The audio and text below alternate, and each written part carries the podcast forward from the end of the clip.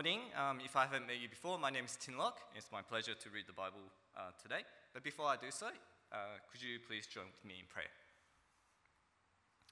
Uh, Father God, we thank you so much uh, that you have revealed yourself to us uh, through your word uh, for the salvation we have in your Son. I pray now for hearts of attentiveness and obedience so that we might be not only listeners but doers of the word.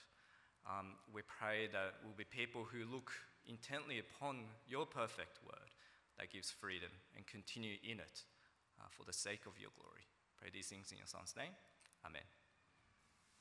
Um, two passages today. The first one comes from Acts chapter 1, oh, sorry, chapter 9, uh, verse 1 to 16. Meanwhile, Saul was still breathing out murderous threats against the Lord's disciples.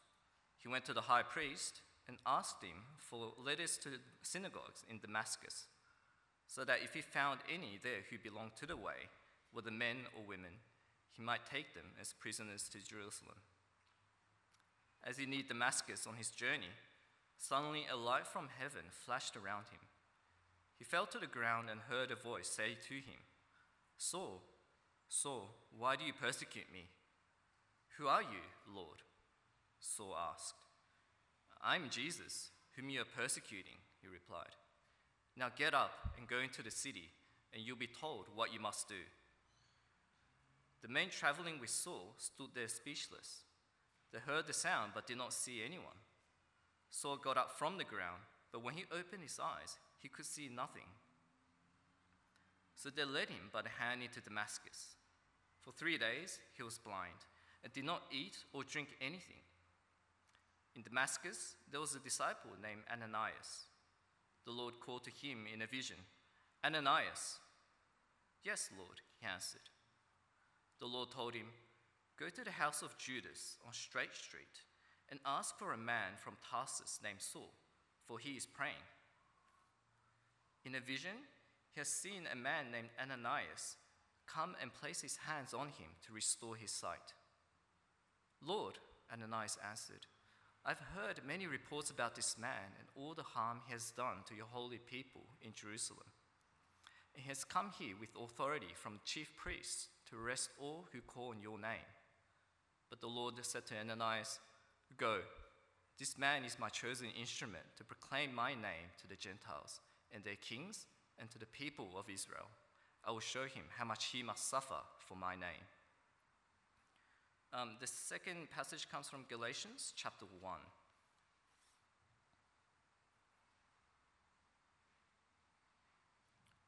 Paul, an apostle, sent not from men nor by man, but Jesus Christ and God the Father, who raised him from the dead, and all the brothers and sisters with me, to the churches in Galatia. Grace and peace to you from God our Father and the Lord Jesus Christ who gave himself for our sins to rescue us from the present evil age, according to the will of our God and Father, to whom be glory forever and ever. Amen. I'm astonished that you are so quickly deserting the one who called you to live in the grace of Christ and are turning to a different gospel, which is really no gospel at all. Evidently, some people are throwing you into confusion and trying to pervert the gospel of Christ. But even if we or an angel from heaven should preach a gospel other than the one we preach to you, let them be under God's curse. And we have already said, so now I say again, if anybody is preaching to you a gospel other than what you accepted, let them be under God's curse. Am I now trying to win the approval of human beings or of God? Or am I trying to please people? If I was still trying to please people, I would not be a servant of Christ.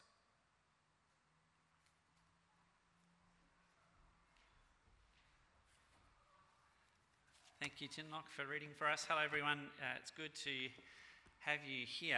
Uh, if you're with us for the first time today, uh, we would love to see you again, and uh, we hope it'll be the first of many. And if you're a regular here, um, it is really good, our, our, weekly gatherings, our family gatherings, to hear God's word and to pray and to try and build each other up in love are, um, are to be one of our first commitments. And so, whether it's your first time or, uh, or you've been here many times, it's, it's good to be here. And today, especially as we begin this new series in the book of Galatians, um, we've called this series Gospel Matters. You can see up on the screen. Um, that's because Gospel Matters is both the subject matter of Galatians and the message of Galatians. In other words, this letter is about gospel matters because gospel matters. Uh, no doubt over the next couple of weeks, uh, with the federal election campaign in full swing, we're going to hear lots of messages from our leaders and from our would be leaders about the things that matter to everyday Australians, to ordinary Australians, to working Australians. They'll use whatever phrase they, they can. But of course, those things come and go, don't they? And they change from place to place. But the things that the letter to the Galatians talks about, they matter for all people in every time and place. Uh, it doesn't matter whether we are Jewish or Gentile, whether we are slave or free, whether we are male or female. Uh, the one true gospel is the only means by which God graciously saves us from sin and declares us righteous in his sight. And if there are just too many big kind of ideas in that sentence to get all in one go, be patient. We'll come to all of them slowly as we work through the book this term. Um, but all I really want us to understand at this point is that Galatians is about gospel matters because truly gospel matters. And when we understand that, it not only helps us understand why again and again throughout history, it's actually this letter, as much if not more than any other letter in the Bible, that God has used again and again to help individuals and even whole generations, in the case of the Protestant Reformation, discover and rediscover how it is that sinners are saved.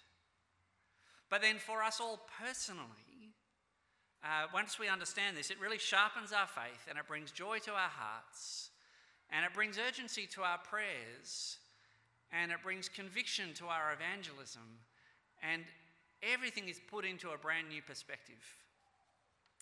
So you can see on your heading, uh, on your outline, a couple of headings to get us through. We start with a typical yet tailor-made greeting because by the standards of ancient letter writing, both of those two things are true about the first five verses. On one hand, they really are very typical in that we are introduced to the writer, who is the Apostle Paul, together with all the believers who are with him. We're introduced to the readers, uh, who are the churches in Galatia, meaning basically the purple section of this map, uh, kind of the region of modern day Turkey, where Paul went and preached on his first missionary journey. And then there's a greeting which Paul has kind of thoroughly Christianized with the words grace and peace from God our Father and the Lord Jesus Christ. And so, kind of so far, so standard in some ways by the, the kind of uh, ancient letter writing code. But one of the things we've got to remember when we're reading the letters of the Apostle Paul is that he didn't write to people just to kind of keep up with old friendships. Um, the Apostle Paul wrote as, first and foremost, a minister of the gospel, as a, as a maker of disciples of Jesus, as a pastor of churches. And therefore, he never wastes any words. And he's never writing academic think pieces. Always, he is working a pastoral angle. And so, even in this very typical kind of three part opening of his letter, there are a couple of things here that are totally tailor made to help prepare the Galatians for everything else that's going to come in the letter. Now, one of those uh, things is the way that he speaks about himself in verse 1. Paul, an apostle, sent not from men nor by a man, but by Jesus Christ and God the Father who raised him from the dead. Now, what Paul's doing here is he is recalling that very moment in Acts chapter 9 that we read before, Tinlock read for us, where the risen Jesus appeared to Paul face to face as he was on his way to Damascus to arrest disciples of Jesus. And the risen Jesus commissioned him to proclaim his name to the Gentiles and their kings and to the people of Israel, that is, to both non Jews and Jews. And the reason Paul is recalling this very particular moment is because it makes him a very particular kind of apostle. See, the word apostle simply means really, it's just kind of a sent one a messenger, a delegate, a representative. But this moment makes Paul a very particular kind of apostle. Even right here in these opening words, he wants to establish and make clear that his apostleship has a divine, not human, origin. Not from men, nor by a man, but by Jesus Christ and God the Father who raised him from the dead. Well, that's the first kind of tailor made part of the start of this letter. The second is how the greeting of verse 3 that Paul Christianized, grace and peace to you, is then expanded in verses 4 and 5. So, verse 3, grace and peace to you from God our Father and the Lord Jesus Christ. Verse 4, who gave himself for our sins to rescue us from the present evil age, according to the will of our God and Father, to whom be glory forever and ever. Amen. In a letter that is all about establishing gospel truth and refuting gospel error, this is really kind of the first salvo that Paul fires. This is really him laying the foundation for what follows because you see, what is the gospel that really matters? Well, according to Galatians 1, verse 4, it is that the Lord Jesus Christ gave himself for our sins to rescue us from the present evil age. There is the gospel. Now, when Paul talks about Christ giving himself for us, he's talking about Jesus' death on the cross, just as he is later going to remind the Galatians before your very eyes, Christ Jesus was clearly portrayed as crucified. Uh, clearly, Paul considers Jesus' death to be as our substitute. The, the Greek word that sits behind the English word for really means in the place of, on behalf of. Uh, it's also an atoning death which means it's a death that takes away God's wrath. It takes away the judgment, the curse that our sins deserve. Just as he's later on going to remind the Galatians, Christ redeemed us from the curse of the law by becoming a curse for us. Just as it is written, everyone who hangs on a tree is cursed. And so the gospel that matters is that the Lord Jesus Christ gave himself by dying on the cross to take away the anger of God, the curse of God that our sins deserve. And he did all of this with the goal of rescuing us from the present evil age. Now, you will know as well as I do that uh, we live in a time and place where the prevailing worldview is almost entirely materialistic. Uh, what I mean by that is that this age, this world, these lives, this matter, this stuff that's all around us, everywhere, that's all there is. There is no age to come. There's nothing beyond these lives. We live and we die, and our story ends. Of course, not many people actually believe this deep in their hearts. Uh, you only have to listen carefully at the next funeral you go to and listen to the way that nearly everyone talks in a way that just instinctively longs for a life beyond death. That's such a natural thing for us to believe. And so the Bible says, absolutely, that's the way of things. Materialism is deeply untrue to the nature of reality. This age is not all there is, there is an age to come. There is a resurrection age, which, by the way, has already begun when God raised Jesus from the dead. And the reason Christ gave himself for our sins when he died on the cross is so that we might be rescued from this present evil age, characterized as it is by sin and our rebellion against God. And we might be delivered into the age to come having had God's anger at our sin paid for by Christ in his death. And all of this, Paul says, is according to the glory of God. Now, friends, do you begin to see just how much these opening verses have really been tailor made for the Galatians?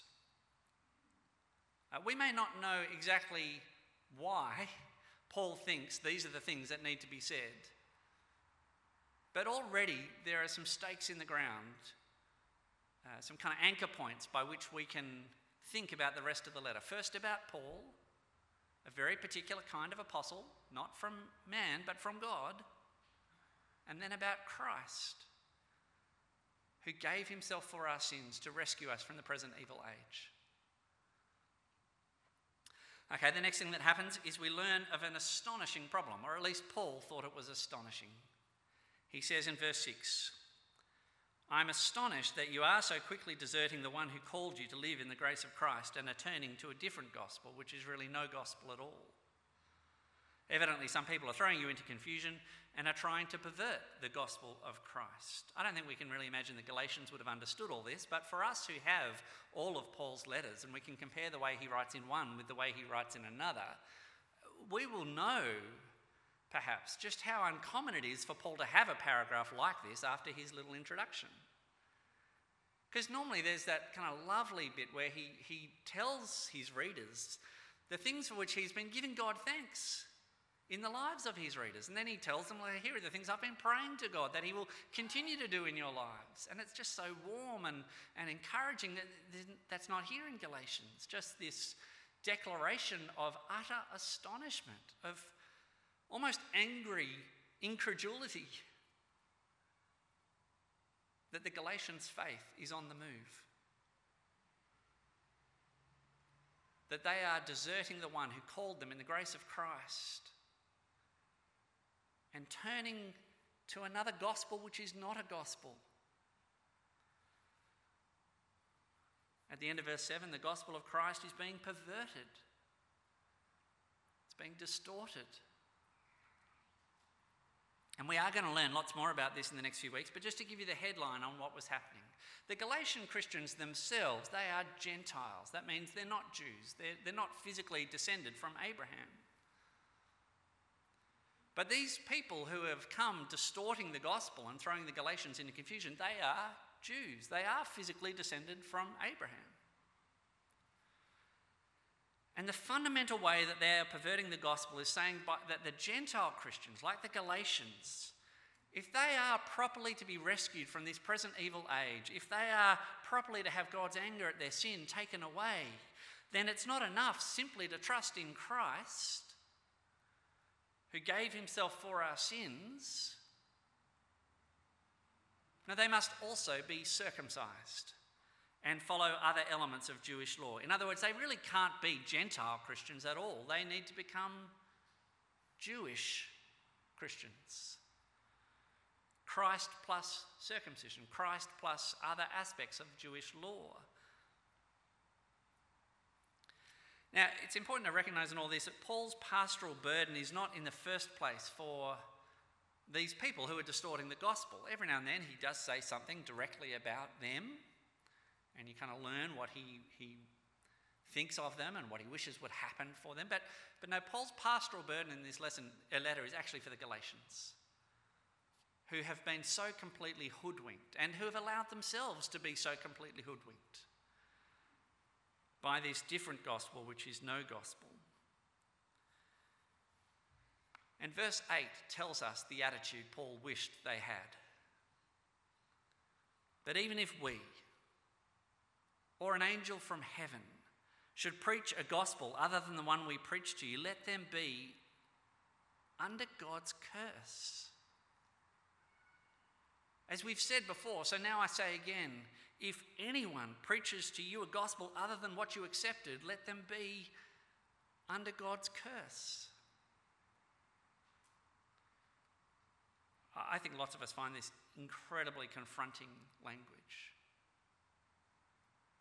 To wish that someone was under God's curse, that is absolutely the very strongest language and idea that Paul could ever think or say. But it alerts us to just how high he thinks the stakes are here. Gospel matters. It really does. And it cannot be changed in any way except at the cost of someone's eternal salvation.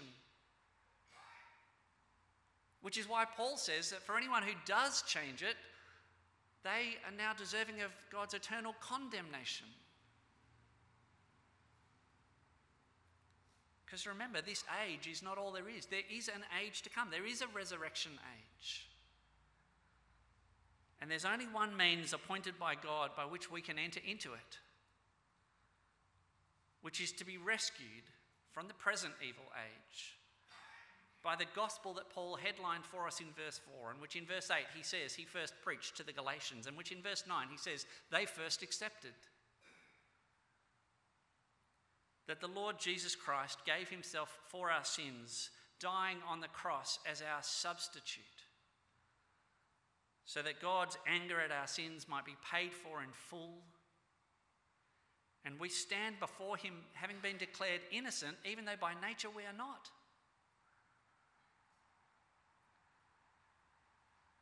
It is astonishing to Paul. And this is really the source of the great pastoral urgency in this letter. It is astonishing to him that these Galatians who have heard this gospel and they have accepted this gospel and they have come to taste and see how good the Lord is. And yet they are now turning to a different gospel, which is no gospel. Well, one last bit to look at before we tie it all together. Verse 10, a preliminary defense. Paul says, Am I now trying to win the approval of human beings or of God? Am I now trying to please people? If I were still trying to please people, I would not be a servant of Christ. When people are in uh, kind of dispute with each other, uh, there are various ways you can argue a point, aren't there? Some of those ways are legitimate, some of those ways are illegitimate. Um, one of the illegitimate arguments that people sometimes use, the fancy Latin name for it is ad hominem. Uh, basically, what that means, it's an attack against the person. In rugby terms, you play the man, not the ball.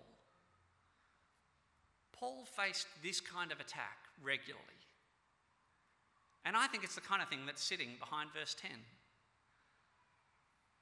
the suggestion that Paul's gospel must be in error because Paul's motives were wrong. He's a people pleaser, not a God pleaser. Uh, how is Paul a people pleaser? Well, I think the argument is that by offering to the Gentiles a circumcision free gospel, he is, in a sense, reducing the cost of entry saying to people that, look, all you've really got to do is trust in Jesus. There, there's nothing more than that, there's no other requirements. He's a people pleaser. I think that's the argument. But Paul turns that around and argues the complete opposite. Because you see, by offering to the Gentiles a circumcision free gospel, a circumcision free salvation, Paul is actually throwing all of the focus back onto Christ, who was crucified. And that proves him to be a God pleaser, not a people pleaser. Because truly, unless God is at work in a person to help them understand the gospel, the cross of Christ is an offense to the hearts and minds of people. And that's why Paul has suffered so terribly much for proclaiming it. The real people pleasers in all this are those who want to minimize the cross and emphasize circumcision or anything that we would do to contribute to our salvation. Well, uh, there's the beginning of Paul's letter. What are we going to do with it this morning? I think the main thing we need to walk away with is the realization that the one true gospel really matters. The one true gospel, preached by the right kind of apostle from God not men. Preached about Christ who gave himself for our sins to rescue us from the present evil age. Preached to please the right audience, which is not people but God. The one true gospel really matters, and it matters more than anything else. And true Christianity can endure all sorts of challenges, it can endure all sorts of failings and all sorts of mistakes. You think of Paul's letter to the church at Corinth, a hopelessly immature church, full of misunderstandings and pride and selfishness and division. And at times, Paul gets very frustrated with them. But nothing to quite match his tone here in Galatians that the Galatians could now be turning away from the gospel to a different gospel, which is not a gospel. Nothing quite like his vehement anger in verse 9 at anyone who would distort and pervert and change the message of the gospel and proclaim something other than the Lord Jesus who gave himself for our sins. True Christianity can endure all sorts of challenges, all sorts of mistakes, all sorts of failings, except this one thing alone that the message of the gospel be so perverted, so changed, so altered, so distorted. So that people be told a way of salvation other than Christ crucified.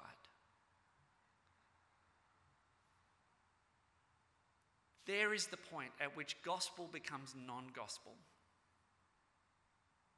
at which the grace of God becomes the works of men,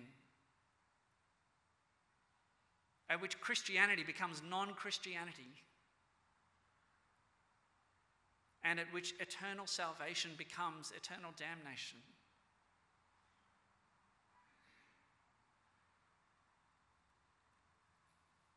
And in what I'm about to say, I gratefully lean on some work by the American preacher John Piper. I found this incredibly beneficial. I think all this ought to lead us to three responses this morning. First, this passage ought to produce in us a deep seriousness of joy at the realization and the reminder of all that God has done for us in Christ. At the grace and peace, verse 3, that He has given us and lavished on us in Christ. Verse 4, that, that Christ should give Himself for our sins so as to rescue us from the present evil age. Verse 6, that, that God has called us in the grace of Christ.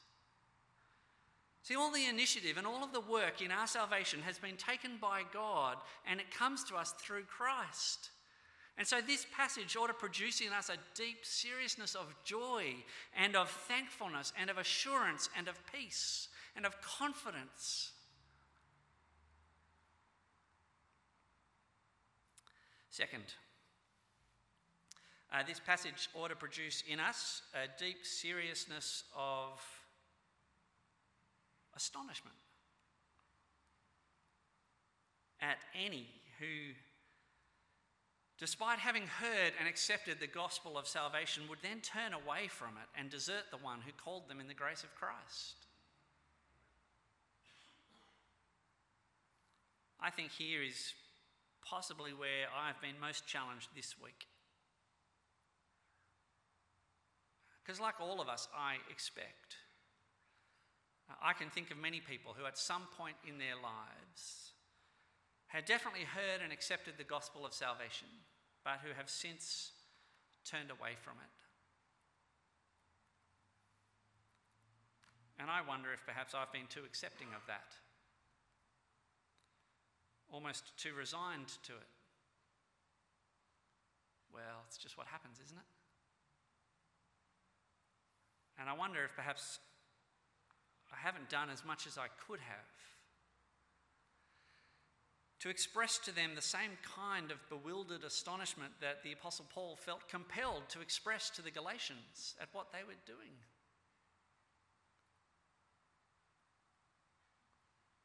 And yet, if I haven't done that, is it possible that I have forgotten to just what extent gospel matters?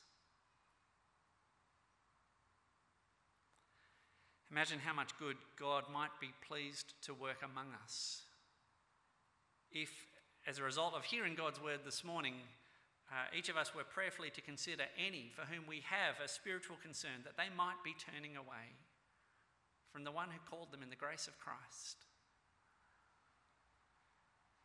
And if we were then to make contact with them this week so that we could find a way to remind them of just how much gospel matters both for them and for everyone.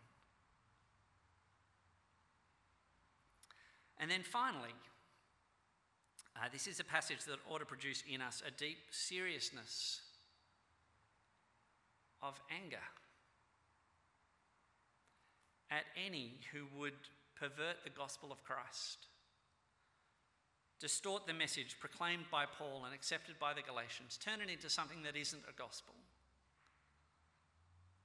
by adding any requirement as necessary for our salvation beyond faith in the Lord Jesus Christ, who gave himself for our sins to rescue us from the present evil age, according to the will of our God and Father, to whom be glory forever and ever. Amen.